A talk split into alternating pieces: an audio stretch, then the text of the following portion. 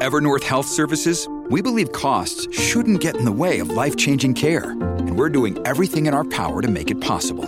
Behavioral health solutions that also keep your projections at their best? It's possible. Pharmacy benefits that benefit your bottom line? It's possible. Complex specialty care that cares about your ROI? It's possible. Because we're already doing it. All while saving businesses billions. That's Wonder made possible. Learn more at evernorth.com/wonder. Another day is here and you're ready for it. What to wear? Check. Breakfast, lunch and dinner? Check. Planning for what's next and how to save for it? That's where Bank of America can help. For your financial to-dos, Bank of America has experts ready to help get you closer to your goals. Get started at one of our local financial centers or 24-7 in our mobile banking app. Find a location near you at bankofamerica.com slash talk to us. What would you like the power to do? Mobile banking requires downloading the app and is only available for select devices. Message and data rates may apply. Bank of America and a member FDIC. When you need mealtime inspiration, it's worth shopping Kroger, where you'll find over 30,000 mouthwatering choices that excite your inner foodie. And no matter what tasty choice you make, you'll enjoy our everyday low prices, plus extra ways to save, like digital coupons worth over $600 each week. You can also save up to $1 off per gallon at the pump with fuel points. More savings and more inspiring flavors make shopping Kroger worth it every time. Kroger, fresh for everyone. Fuel restrictions apply.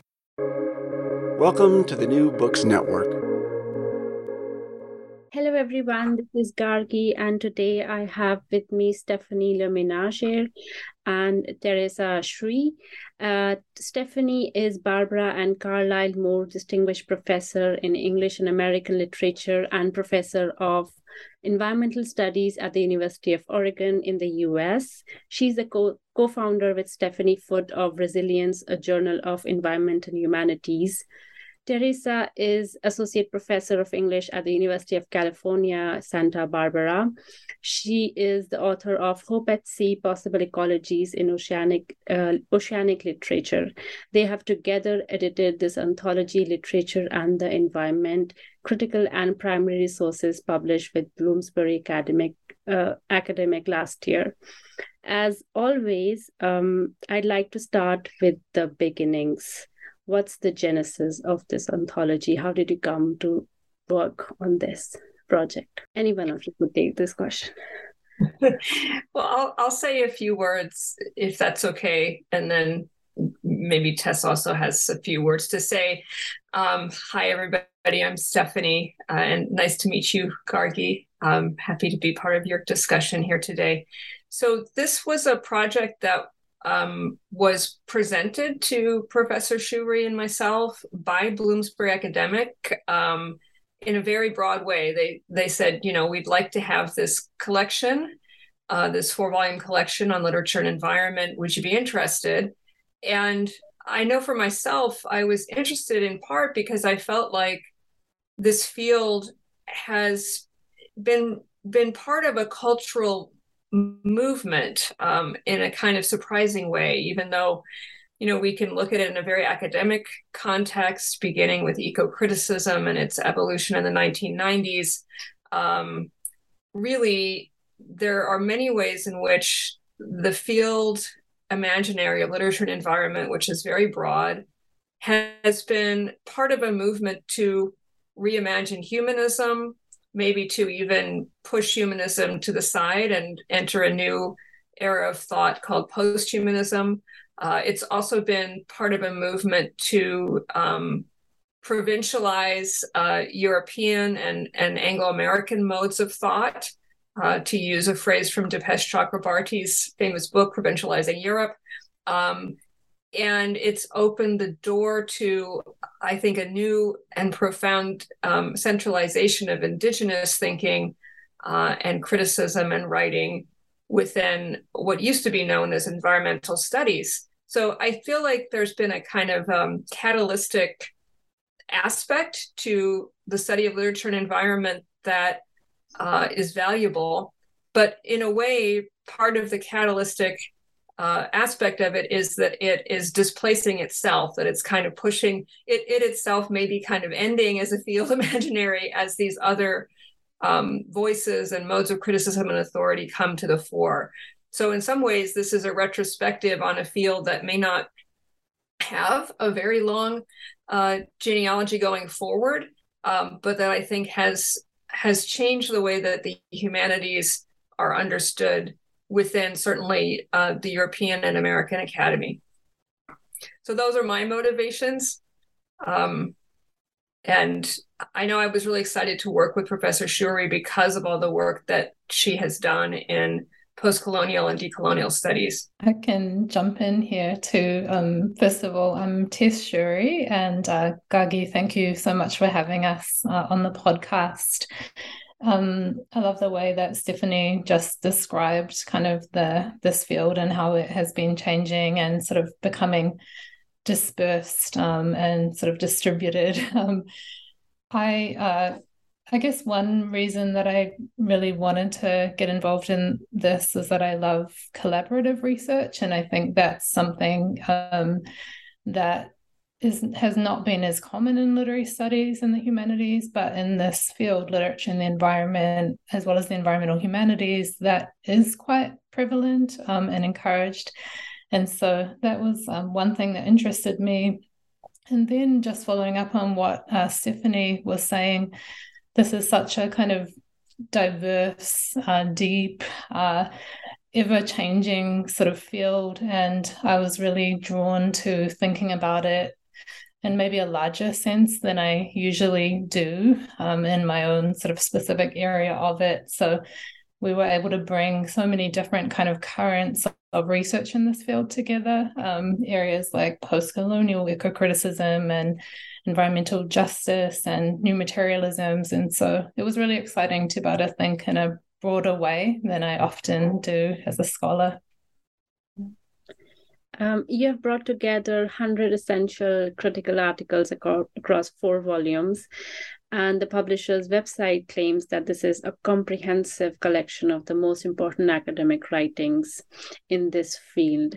Um, I know now, now uh, as Stephanie said, that this was proposed by uh, the publisher itself, but did you have um, what was your justification um, when you th- when you thought why is there a need for this anthology what what justification did you give yourself yeah thank you well first of all i don't think Tess or I would say it is a comprehensive treatment of the field. And we, you know, first of all, we're aware that we're within the US academic system, even though uh, is from New Zealand and has a different perspective on, um, you know, kind of a, a, I think, a really healthy, critical perspective coming from outside of that that system, that national system.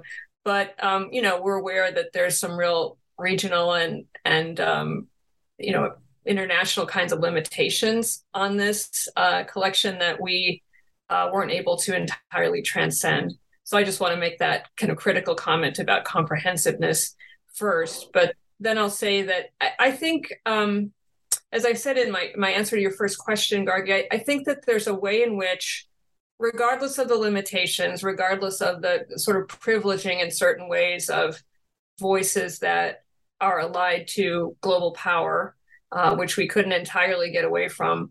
I do feel like there's been a fairly profound critique of um, of traditional forms of humanism with their racist and colonialist biases, a fairly profound reevaluation of the limitations of of capitalism and the ways that that has structured university systems uh, throughout the world, but certainly in the U.S. and and in Britain and Europe uh, and Australia uh, all countries that are well represented in our in our uh, collection. So I think that we're when we look at the, a collection like this, we're looking at a kind of reevaluation of what it means to be human, a reevaluation of what the aspirations might be for uh, a, a mode of social being and a mode of education that takes us into a transition period away from fossil fuel capitalism. Um, I don't want to make claims that are too grandiose for this collection or for uh, the work that any of us do, but I, I think that um, work that happens in the academy does interact with larger social movements.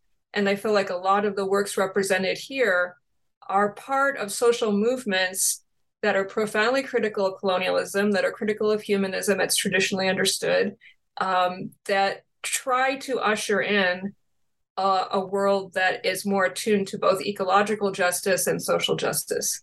And and I find that very exciting. And so it, it seemed to me worth it to become part of this project. Yet I'm also aware of the limitations, the fact that it's not comprehensive, also the fact that it, it comes at a very high price point, which um, both Professor Shewry and I regret. Yeah, I would um, just follow up on that. Uh, as Stefan and I, from the very beginning, kind of talked about how, like, uh, we it would be impossible to sort of bring together the field in any absolute or kind of perfect way, and so um, I think what we sort of ended up doing was drawing on a, um, a range of scholarship that uh, is very diverse, but that we could we organized in, into kind of areas so that we could highlight some of the affiliations and exchanges that are going on in, in specific areas of the field. So, um, you know, we have kind of sections on debates about the term nature in the field. Uh, we have a section on, um, you know, decolonizing the field, which is, um, at least in some parts of the world, kind of developed and to emphasize to emphasize sort of very particular narrow set of literatures. Uh, so we we definitely were being kind of selective with the field um, rather than trying to sort of create a coverage of everything. But um, in terms of the question of why I see this um, project as important or, or justified, I think um, to me, there's so much exciting work going on in literature and the environment and the environmental humanities around sort of how imagination and stories and the arts, um, you know, interact with environmental crises. Um, you know, both are shaped by them and shape them. And uh, also, as Stephanie was saying, around some of the ethical and social issues that are woven into these crises too. So, uh, I really hope that the collection can suggest kind of the value of humanistic approaches to the environment. Uh, before we come to the organization of this book, I want to ask if you had any particular audience in mind when you were writing this, or was this also specified, or was this specified with the publisher itself? I know one of the uh, ways that I got through graduate school was reading collections such as this. so I I imagined, and I don't know if this is proven to be true or is going to prove to be true or not, but I imagined myself. Um, I went to a fairly conservative uh, institution for my graduate degree, where um, some of the field. Um, some of the work in the fields I was interested in wasn't really being done at my institution. And so it was it was important for me to find collections and sort of reviews of the field and of professional possibilities um, that I couldn't find at my home institution. And that's that was the audience I imagined. I, I imagined graduate students, but I think um, maybe the publishers had other ideas, and I'm curious to see what what Tess says. So. I would I would definitely say something um similar when I was in grad school. I don't think there was any other student or um, professor who was working in literature and the environment um, at my university, and so uh, and there there weren't that many kind of overview, well not overviews, but sort of um, uh, pieces that really kind of draw together some of the major currents um, and areas in the field. So I would definitely um, hope that this could be of interest to people maybe starting out in the field, possibly people teaching uh, as well, um, and sort of wanting to see how a kind of how how a introduction to this field might be structured um, and uh, to also kind of get a sense of some of the range of the field. So that could be another audience yeah, I if I can add one more thing to that, I, I agree with teaching uh, or people who kind of decide that they have an interest in the cultural studies of environment uh, that they didn't realize they had. And we're hoping that the collection is broad enough and diverse enough that everybody can find a point of entry into it and then build build their own genealogy or their own field imaginary. You know, that was kind of the the desire I think that we had, not to be comprehensive per se, but to give people a strong overview that is diverse enough that you can then take this collection and begin to build your own critical infrastructure from it. Um, I would also like to talk a little bit about now the organization. Uh, as you have said, there are four volumes to this anthology. The first is the field genealogies, networks, and trajectories. The second is why literature, and the third is about interdisciplinary conversations, and the last one is called field context. Um, were these titles also um, decided before you had the call for papers or was this something that came out as a result of the conversations that you had? Because i i read that there was also a call for papers for suggestions. Am i wrong? Yeah um there there was a call for papers. I i feel like i should let tess speak first this time. Do you, do you want to go ahead tess? Oh, Sure. Yeah, we did a sort of crowd. We approached it uh, in some ways through a kind of crowdsourcing method. Like we wrote to a lot of colleagues, um, as many as we could think of, and uh, got suggestions. You know, what would they want to see in this kind of collection? And we did get a lot of amazing suggestions. And then from memory, we sort of, as we were reading through and finding these pieces and sort of adding to them ourselves, we just started thinking, how would we, how on earth would we organize this? Um, and some kind of broad structure started emerging. The collection starts off more, I think, in the, the realm of literature and the environment, um, and more in literary studies and sort of histories um, there. And then it uh, moves to the kind of more interdisciplinary aspects of the field into the environmental humanities. But that was sort of the process, I would yeah, say. I, I would agree. It's kind of a di- almost a dialectical process where we have the crowdsourcing, which was really, really helpful. And we try to acknowledge everyone, or at least most of the people who participated in that in our acknowledgments. And then we had a, you know, a kind of series of conversations about how do we organize this? And and we really wanted to emphasize the relationship between the kind of cultural disciplines sometimes known as the humanities and and the sciences which are crucial and foundational to the development of this field. Um, but we also wanted to talk explicitly about what the affordances of literature are. What does literature make possible that maybe other expressive forms don't do quite as well? And why is literary study in some ways at the center of a movement to to shift values in the humanities away from the human um, and towards relationships toward interrelationship in particular? Um, is there a way in which this field is naturally dissolving uh, into a kind of series of interdisciplinary collaborations was a question we had. And maybe that actually says something about the strength of the field rather than its weakness. It seems to me that most things that are worth um, paying attention to don't hold space forever. And you know that may be true of literature and environment as well. Yeah. Um, in the introduction, the very introduction of this book, you have also distinguished between eco criticism, ecological cultural studies, and environmental humanities. Can you elaborate on the dif- the distinction between these three for the listeners? Um, Teresa, maybe you would like. I, I can start it. Yeah. So eco criticism um, refers to a kind of more disciplinary approach. So um, to the study of uh, literature in connection with environmental issues, it, it was a term that kind of got institutionalized in the 1990s through the establishment of some programs, academic programs, and, and journals. And um, so I think of eco criticism as a, a somewhat narrower concept. And then environmental humanities is this fairly vast um, field of exchanges across uh, different humanistic disciplines, also uh, with the humanistic social sciences.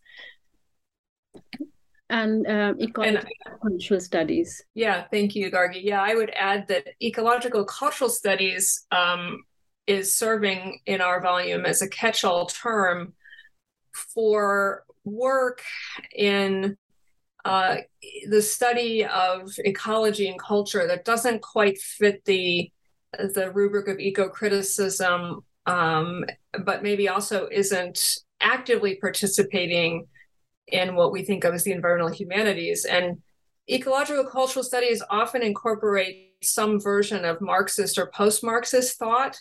So I think about the work of Raymond Williams in particular as a kind of originary point for ecological cultural studies, but I think you could also see uh, ecological cultural studies in the work of post-colonial critics like Elizabeth DeLoughrey or Rob Nixon. Um, there are any kind of uh, work that seems to have a particular uh, Marxist inflection and, and a kind of pays attention to questions of justice that incorporate critiques of capitalism and class would definitely be within what I would call ecological cultural studies. So I think we're we're both using the term as a kind of broad term to catch what doesn't quite fit within ecological or sorry, eco criticism or environmental humanities, but we're also using the term to specify people whose critical and ideological orientations might be more allied with um, cultural studies as it was understood uh, in the British tradition after Raymond Williams and Stuart Hall. Um, not far from this is also the distinction between ecological and environmental. Given that, as you have already pointed out, there are many complex and diverse ways in which these uh, fields are coming together and interacting with each other. Is this an important distinction to make? And if so, why would you say that? I think you know we're kind of stuck with the term environment, um, and I don't want to be the kind of English professor that spends my career taking apart terms that carry uh, cultural burdens that I don't I don't care to associate myself with. But but I will say that the term environment, you know, as as many critics have have made note of, is a term that suggests that somehow. Uh, that which is not human, and including the many relationships that the human uh, species has with non-human being, is somehow an external externality, is somehow located outside of uh, the very foundation of what we are as human animals, and that is uh, a kind of dualistic inheritance from the you know Judeo-Christian traditions of of Europe, and uh, we're not necessarily trying to perpetuate that and yet the term environment has this tremendous purchase. It's been associated with various social movements. It has a power in the world. Uh, and so it, it sort of stands in the place of um, maybe more precise and and better uh, understandings of what what we mean when we try to talk about non-human lives and more than human systems. Now ecology of course um, for us uh, coming out of a, of a sort of anglo-american university system relates very much to um, the, the science of ecology, which came about in the 1950s uh, as a critique of the military industrial complex, to go back to the historian Donald Worster's understanding of the history of ecology as a science. Um, it goes back farther than that, but its popularization has a lot to do with critiquing the military industrial complex, uh, the kind of mentality that could justify dropping an atomic bomb, um, all of that, you know, a, a kind of nihilistic uh, version of, of power that we can see in the Cold War. Um, so I think ecology has its own political resonance, but it also has this foundation in science, which uh, makes it much more attuned, I think, to a, a kind of um, sensitivity to more than human systems and the importance of valuing those profound interrelationships amongst all lives that make it possible to continue living on this planet. So, uh, ecology has a sort of, um, to my mind at least, more explicitly scientific, but also post humanist resonance to it. When I take, talk about ecological justice, I'm following David Schlosberg's work in which he talks about ecological justice specifically is about justice for the more than human world, whereas environmental justice is is about essentially social justice within an environmentalist framework uh, that makes sure to distribute um, the burdens of industrialization and and development uh, equally amongst all humans, and also to simply try to alleviate human suffering as a result of of that kind of development. Um, I don't know if that makes it clear. I feel like I've talked maybe too long, but there's there's a good deal to think about in regard to what terms like ecology and environment hold, and the ways that they are very specific to uh, the wealthiest nations and their sort of history of wielding power. Teresa, would you like to add something?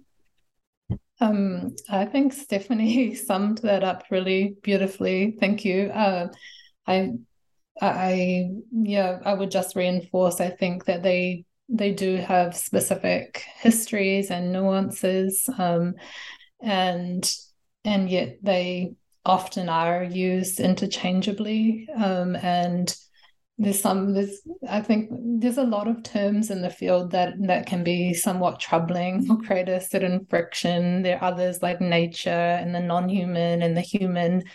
And I think we we spend some of our time, you know, being attentive to those issues and um, to the histories behind the terms. And then, um, as Stephanie also said, it can be important to allow oneself to kind of focus on other things as well um, in the field. And um, so, but yeah, I the, this discussion was making me think of my uh, one of the classes that I teach on fantasy and ecology, and students um, sometimes do complain to me that there's not enough science in the course because I do think that term ecology kind of raises that expectation. And so I do sometimes think, oh, maybe I should change the title to fantasy and the environment. So I can sort of then focus on how our fantasy engages with you know the relations between people and um, other creatures and ecosystems but without having to kind of put a lot of focus on uh, the science of ecology. So that that is just an example of some of the kind of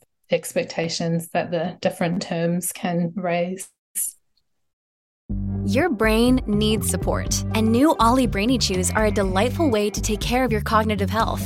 Made with scientifically backed ingredients like Thai ginger, L-theanine, and caffeine, Brainy Chews support healthy brain function and help you find your focus, stay chill, or get energized. Be kind to your mind and get these nootropic chews at olly.com. That's O L L Y.com. These statements have not been evaluated by the Food and Drug Administration. This product is not intended to diagnose, treat, cure, or prevent any disease um, and uh, introduction to the first volume of this anthology, uh, you're saying, and I'm putting it in quotes here, uh, this volume challenges the familiar history of eco-critical practices as a singular process narrative that unfolds in waves. Could you unpack this for us a little? Sure. Well, we're referring there to um, uh, Professor Scott Slovic's um, important theory of the development of eco criticism as a field, primarily within the U.S. Um, although I think he uses an Anglo uh, Anglo American framework. Um, and uh, first of all, this isn't this isn't a collection that's explicitly rooted in in the story of eco criticism, even though we really want to respect that story and respect all the work that the founders of eco criticism did to make our own thought possible. You know, including Professor Slovic. Um, so, uh, what what we see though when we kind of look at the history of uh, critical work on literature and the environment, broadly speaking, is a lot of sophistication at all stages and a lot of uh, kind of potentially radical thinking at all stages of of critical um, engagement. In other words, the people who were writing very early uh, in this field in 1970s even um, had some really interesting ideas that are being reiterated in various ways now um, and certainly cheryll glotfelty who introduced eco-criticism within the american academy and in some ways worldwide in her uh, volume with harold fromm. Um, her essays uh, in that book invite a, a, a kind of thinking that um, is in many ways um, pushing towards um, indigenous thought and philosophy, pushing away from uh, kind of colonial structures of of, of, epistemological uh, understanding, um, trying to think differently about how we know what we know. She even, to some degree, invites some of the insights of new materialism by talking about the porosity of human uh, humanity and its sort of interrelation with uh, others in this world. So, I mean, we could we could say if we were interested in a generational model that somehow you know this is the beginning and then all this other work becomes more sophisticated and builds on it. But on the other hand you can say that there's in the beginning a lot of the same insights that we see reiterated in different ways uh, in very contemporary eco-critical work. And then if you expand on the field and say well it's not just eco-criticism we're interested in but this other idea of environmental cultural studies or ecological cultural studies based more in a Marxist tradition, uh, environmental media studies. Um, if we want to look to at all of the philosophical and activist contexts that have been brought to bear on uh, literature and environment as a multidisciplinary field, um, you know, you begin to see that um, there isn't there isn't uh, one unifying story that can be imagined in terms of one generation surpassing the next. Um, this is this is a field that has been to some degree radically open to uh, elements from outside since its inception. Oh, I would agree with that. I, I think we we really from the very beginning we were super clear that we wanted to avoid framing this in terms of a wave model of scholarship where you could kind of imply that earlier texts are sort of outdated in some way. Um, uh, and so we even within our sections we kind of each section we we tried to draw on texts that were written and published in different times and uh, you know that is kind of quite a sort of big area in literature and the environment and the environmental humanities is thinking about sort of past cultures and how they might be estranging, you know, how they are complex on their own terms, or even sometimes how they can be strangely familiar to us. So we sort of wanted to, in the way we structured the book and organized the material, we wanted to kind of echo that that really complex sense of time um, and uh, its relationship with environmental thinking. So um, of all the people in uh, the field of literature and environment or ecology slash and or ecology uh, i have interviewed for this postca- uh, podcast i've always asked this question why literature and environment? And you have a very innovative way of uh, asking this question uh, in the second volume and uh, which is, and I'm quoting here again, uh, why literature has been this uh, the seedbed for so much environmental criticism and thought. So my question is, why indeed? And I because I hadn't reflected on the importance of this question for uh, the academic literature and if you could also talk about why has this question um, occupied such a prominent space? Yeah i mean i think that is a really fascinating question and um, not one that i feel that we have a definitive answer to because literature in a way is so moldable and it does so many things.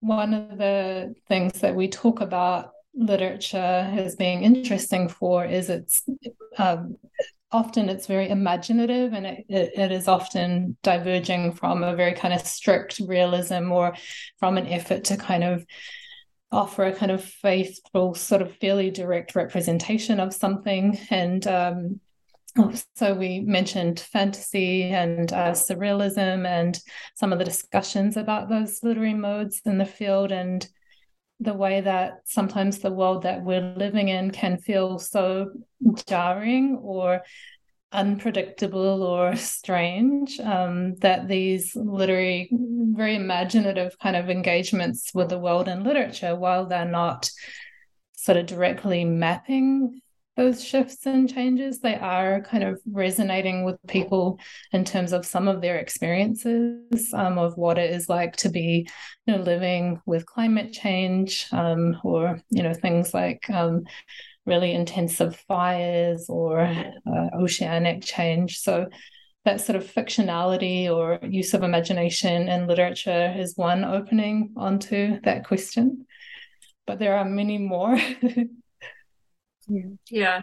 And I, I would say um, two things for me. Uh, one, um, you know, no no present tense is inevitable or total, and I do feel like literature kind of reminds us of that in in just in its its mode of being. You know, it it alter it it offers alternate versions of the real to remind us of how provincial any given reality might be, and to also open the possibility for radical change, uh, for difference, uh, and and for social transition.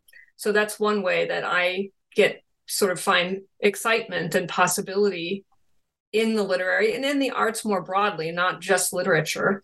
Um, and then I would also say, um, for me at least, in literature, we see something that some of our um, feminist uh, science studies and new materialist scholars also uh, emphasize for us, which is that uh, relationship precedes relata. That that it's it's not so much that the world is made up these sort of isolado uh, individual agents who find a way to come together, but rather that uh, any given consciousness is is a kind of uh, network of of of relating entities. Um, it's it's it's sort of a powerful um, representation of that in a recent book would be Jenny Offill's The Weather, you know, which is a fine novel of of climate crisis, but also a novel of consciousness in which the weather is very much the stuff of the mind. Um, you can find, you know, similar examples in other literature, certainly, but I think that is there's something very profound about the way the literature can express the deep interrelationship and entanglement of the so-called human in the world with the world. Um, in the third and the fourth volume of this anthology, you have put together um, um, um, lots of context for scholars of literature environment or or, or, or, students, undergraduate and graduate, who would be interested in this question. Uh, I want to know about um, how was this selection process done, and I'm asking this because um, when you are um, specifying particular works, did it make you apprehensive that this would also become standardized because uh, i mean uh, you have said that you're you're looking at it as a means to reach the future. Did you did you feel that uh, the future may become standardized through these anthologies this particular anthology if i might ask? Was this a question that came up or um, it wasn't really? Yeah no absolutely. And i mean i would say you know that this book is only intending to reach the future in the sense that the past is entangled with the future you know? It's not it's not we're not predicting or mandating uh, anything but we're trying to give uh, a reasonable account of a series of of pasts and and of a of a kind of intertwined set of histories of ideas.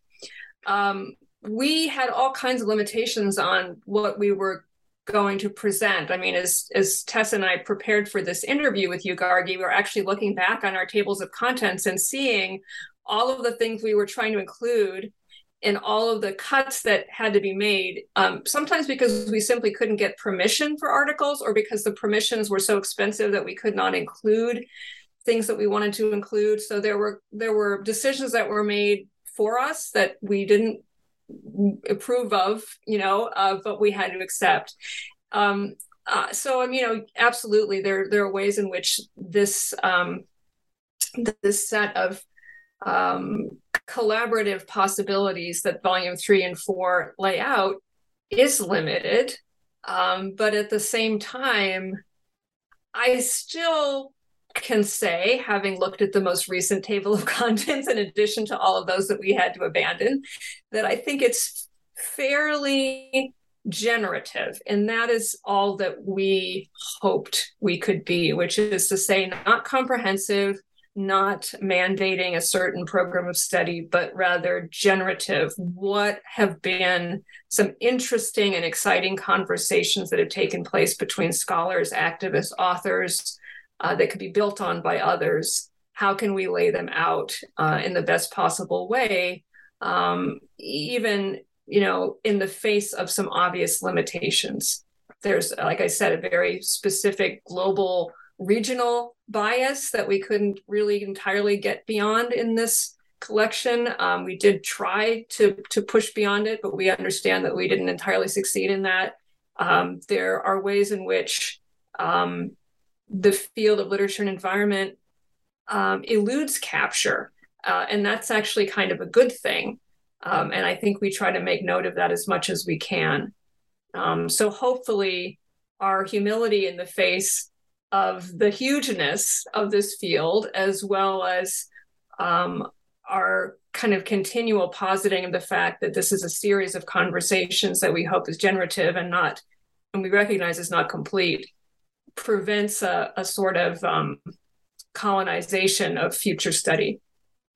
We definitely tried to emphasize the limits of the project in the introductions um, in, in several uh, places. Uh, that was something that I was almost surprised by the kind of limits that came up. Um, I felt them so strongly while we were working on this. And as Stephanie said, it was everything from literally getting denied permission for some things to just feeling my lack of knowledge and awareness in certain areas of the field. Um, uh, so those those limits just felt very pressing at times while we were working on this. Um, something that we were talking about uh, before, just before this um, meeting, was how dense this uh, collection is in a way. Like, um, you know, I'm not sure if anyone will read it um, from beginning to end, but it would be a lot of work and um, it would create all kinds of openings into different kind of areas of the field that are not directly represented or engaged here. So I do think that every essay in the collection is a kind of entry into more areas of the the field. So I would hope that people might find their way from this to to things that we didn't include too. Um, what do you hope the readers takes from this book, or what do you hope changes in academia after this book is published? I, I think. Um, oh, go ahead. Oh, you start. no, no, you go ahead. um, I hope that someone uh, reading it would feel kind of inspired by the range of different possibilities for what it can mean um, to be involved in this field. It, it does cover, you know, a lot of different kinds of areas and debates and discussions uh, that are going on in the field. I hope that they would come away with a sense of the depth and the complexity of um, you know research uh, that's um, being done um, done here, and um, you know maybe you know my one of my favorite sections is the primary uh, text sections where we've primary text section where we've included excerpts from literary works. Um, and so i hope someone would um, you know really enjoy uh, reading through those very kind of inspiring and interesting pieces and um, maybe think about more ways to study them too. Yeah and I, I would agree with all of that. Um, i would also say i hope that um, it it's a volume that helps readers to get a, a kind of at least um, first view of how a certain history of ideas has developed over time in relation to the way that literature and to some extent other media has engaged um, the more than human world and has been shaped by the more than human world. Um, I think for me, creating the volume also reminded me that um, being human is not only something to regret, because I see so much in it of of brilliance, of engagement, of of an aspiration towards justice, and and also of just a profound sort of eros or or sort of joyous desire uh, to be enamored with and entangled with with the world, with the world of radical others, and you know, there's so much right now to feel um, regret about. Certainly, coming from a U.S. perspective, uh, there's so much to feel afraid of right now uh, in the world, and um, there's there's a great deal in this thought that to me is a resource for not just changing the way that we study culture in the academy, but also a resource for reminding everyone that cultural expression is profoundly valuable and and possibly contributes to our our biological survival, our ecological survival. Um, because we are now at the end of the podcast, I'd like to take a little bit liberty here and ask you about your future projects. What are you working on right now? What can we hope to read from you in the future? I'm currently working on uh, two projects. So, my main project is a book project that's about humor and uh, environmental cultures in the Pacific, mostly focused on um, humorous arts in relation to climate change and looking at a number of different kinds of modes of humor, uh, from satire uh, to absurdism to surrealism. And then on the side, I'm doing some essays about the night, cultures of the night, uh, and uh, the night sky. And so, yeah, those are the two main things that I'm working on right now. Yeah. And um, I'm working on a book about fiction and lies uh, in the era of uh, what I'm calling climate transition. Um, and it is somewhat of an argument for the power of literary imagination, uh, especially in the face of the proliferation of propaganda, lies, and conspiracy theories um, that we've seen in recent years and that have been profoundly affecting the political landscape of the US and other, other nations. Um, and then I have another book that I'm working on with a colleague, Marsha Weisiger, who's an historian, where we have uh, we've conducted 53 histories of the public lands in the state of Oregon, where I now live. And we're writing about the value of the public lands as seen by a variety of different stakeholders, um, which ultimately this book becomes a, a kind of disquisition on what what the term public has come to mean and and public ownership. Thank you for sharing. They sound like wonderful projects, and I wish you the very best. Thank you for joining me today. Thank you so much, Gargi, and best of luck with your projects as well. And thank you for having us today. Yeah, thank you so much for having us.